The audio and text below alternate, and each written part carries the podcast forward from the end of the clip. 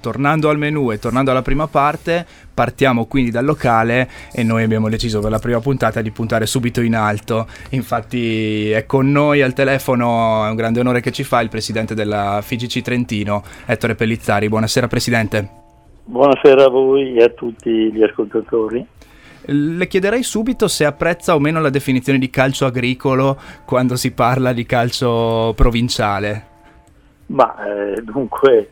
La considero una definizione autoironica e quindi simpatica. E naturalmente qualcuno potrebbe non gradirla. Per me è quella definizione che ho appena detto, quindi mi fa simpatia. Ecco.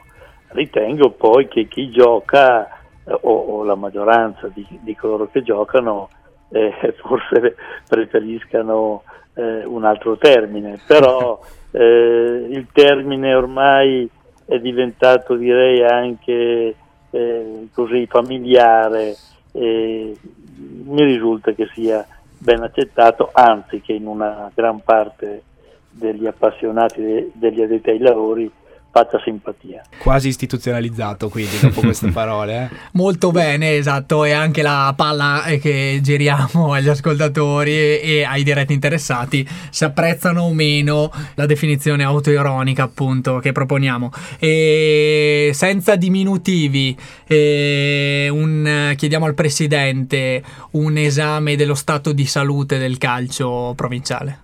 Ma allora se partiamo dalle nostre rappresentanti in Serie D, perché poi è lì che molte volte si parte per una valutazione, diciamo che abbiamo una situazione come negli anni precedenti. Quest'anno abbiamo 3 compagini, una delle quali anche molto ambiziosa, ma oggi sicuramente in difficoltà.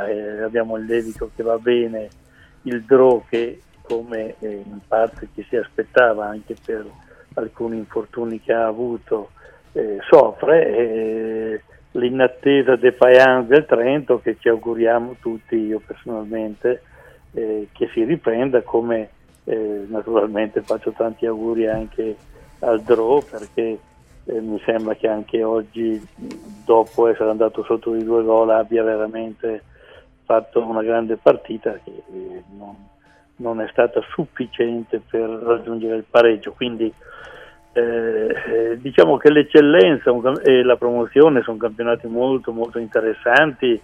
Chiaro, in eccellenza abbiamo queste 2 compagini altoatesine che, per quanto riguarda il primo posto, credo che senza nulla voler togliere alle nostre trentine, che però vedo bene almeno in prospettiva salvezza, ma credo che San Giorgio e Virtus Bolzano siano destinate, insomma, anche per l'allestimento delle squadre che hanno fatto, a una delle 2 a primeggiare, e la promozione devo dire che è molto interessante, con questa sorpresa del Nago oggi in testa, e con tante compagini anche storiche che comunque si stanno mettendo in evidenza, alcuni ritorni come l'Aquila, che insomma è una squadra storica, insomma, che oggi ha battuto la Rotaliana, e anche queste, insomma, sono confronti molto interessanti. E poi ci sono i 3 gironi di prima e i 3 di seconda, che secondo me creano grande interesse, lo posso testimoniare. E quindi io do, naturalmente senza voler essere troppo autoreferenziale, ma do un giudizio sicuramente molto positivo. Non lo voglio coniugare con calcio agricolo, però, tornando a dire che quello mi fa simpatia, diciamo che il nostro calcio, con i suoi limiti, insomma, è molto dignitoso, molto seguito.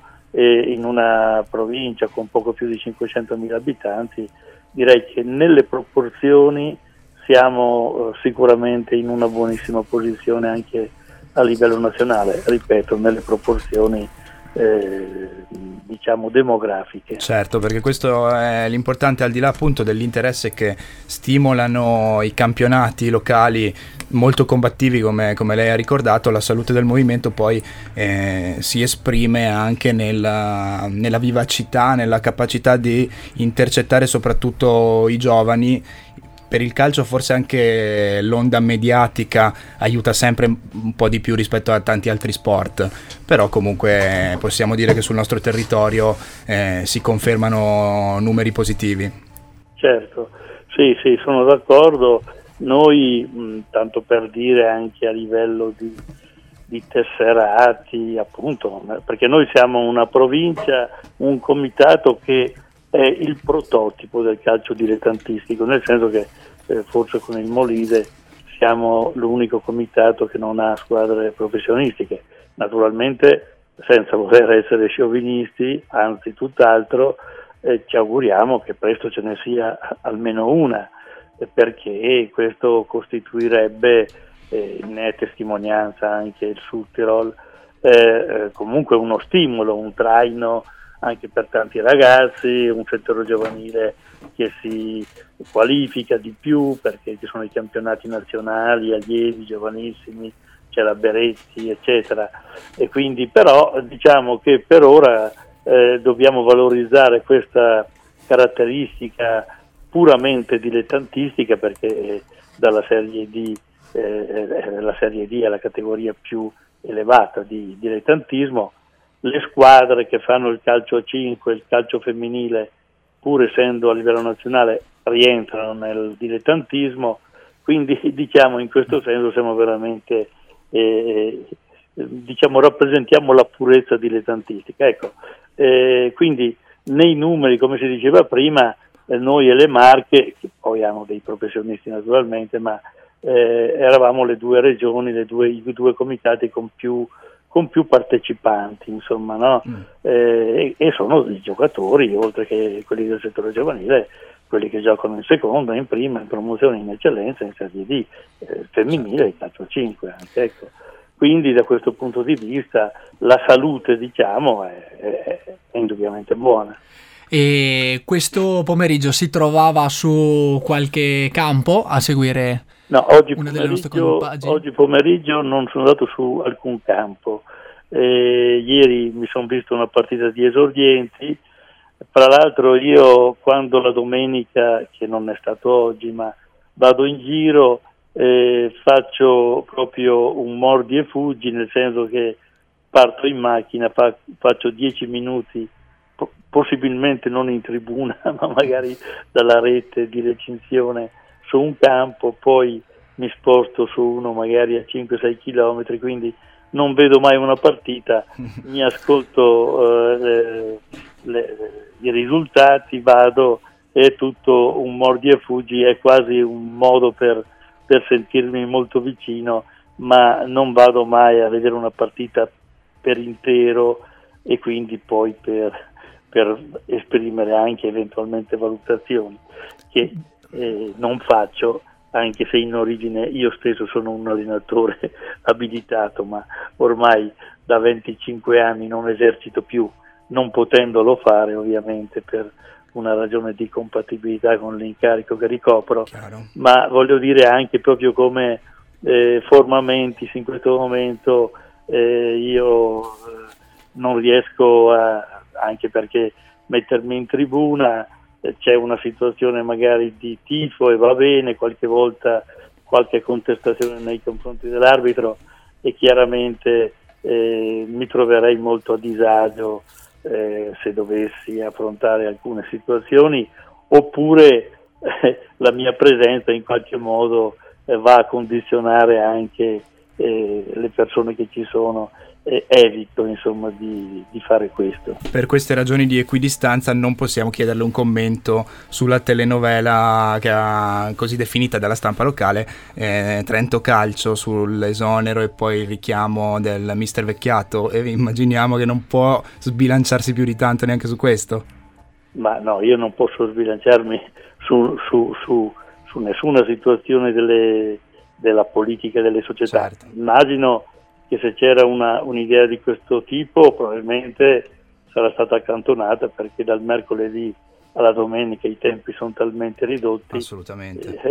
Certamente forse non doveva trapelare, se è trapelata, ma mi pare la notizia dell'esonero, ma mi pare che sia difficile interrompere il rapporto tecnico con un allenatore il mercoledì sera, insomma, ecco. Giocando poi nel weekend, effettivamente, proprio per motivi, quindi, se non altro, di praticità.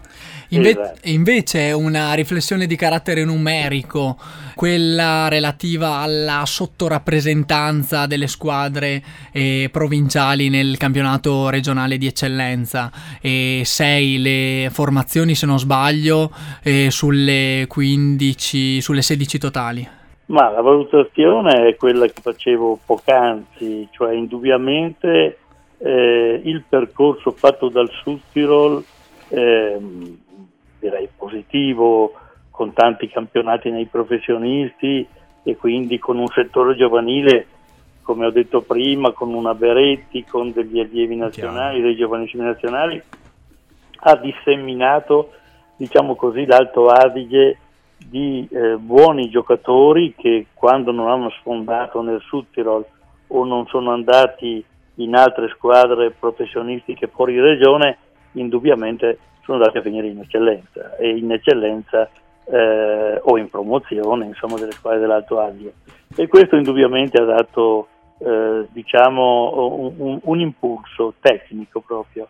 È quello che dicevo prima, mi auguro che presto il Trento, diciamo, visto che abbiamo avuto l'esperienza del Mezzo Corona nei professionisti, ma insomma generalmente è la città che ha il potenziale per poterlo fare.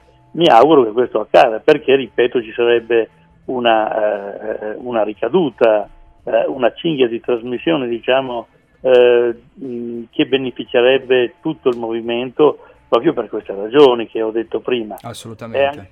Ecco, è anche vero che noi abbiamo, cioè voglio dire, noi abbiamo 9 squadre fra la Serie D e l'eccellenza, l'Alto Adige ne ha 11, insomma, no? Nel senso che c'è il Südtirol, e lo considero anche quello, e 10 in eccellenza. Però non c'è dubbio che lo sbilancio c'è, quest'anno, a parte, ripeto, quello che dicevo prima, la vittoria, che probabilmente potrà essere appannaggio di un'altoatesina, mi sembra, a parte il Comano che ultimamente ha fatto un po' di fatica, però anche una partita in meno con la Benacense, mi sembra che le trentine possano confermarsi, e io auspico, senza voler male ai cugini dell'Alto Adige, che il prossimo anno siano più di 6 le nostre in eccellenza, naturalmente auspicando anche che non siano incrementate da retrocessioni della Serie D. Speriamo, infatti. Grazie mille, Presidente, per essere stato con noi. La lasciamo a questa domenica sera. Grazie a voi, in bocca al lupo per la trasmissione.